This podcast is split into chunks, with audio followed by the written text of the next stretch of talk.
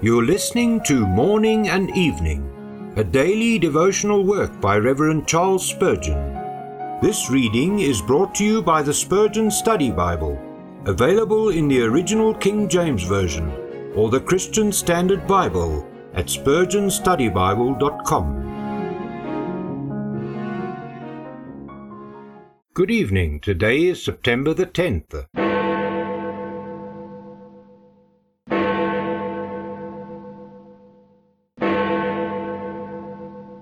Evening Wolves.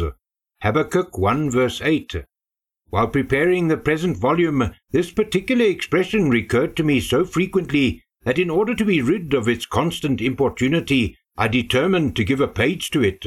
The evening wolf, infuriated by a day of hunger, was fiercer and more ravenous than he would have been in the morning. May not the furious creature represent our doubts and fears after a day of distraction of mind, losses in business, and perhaps ungenerous tauntings from our fellow men. How our thoughts howl in our ears, Where is now thy God? How voracious and greedy they are, swallowing up all suggestions of comfort, and remaining as hungry as before. Great shepherd, slay these evening wolves, and bid thy sheep lie down in green pastures, undisturbed by insatiable unbelief.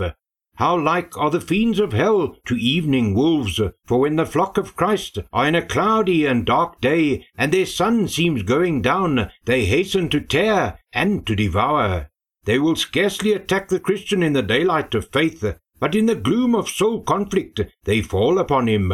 O thou who hast laid down thy life for the sheep, preserve them from the fangs of the wolf. False teachers who craftily and industriously hunt for the precious life devouring men by their falsehoods, are as dangerous and detestable as evening wolves. Darkness is their element, deceit is their character, destruction is their end. We are most in danger from them when they wear the sheep's skin.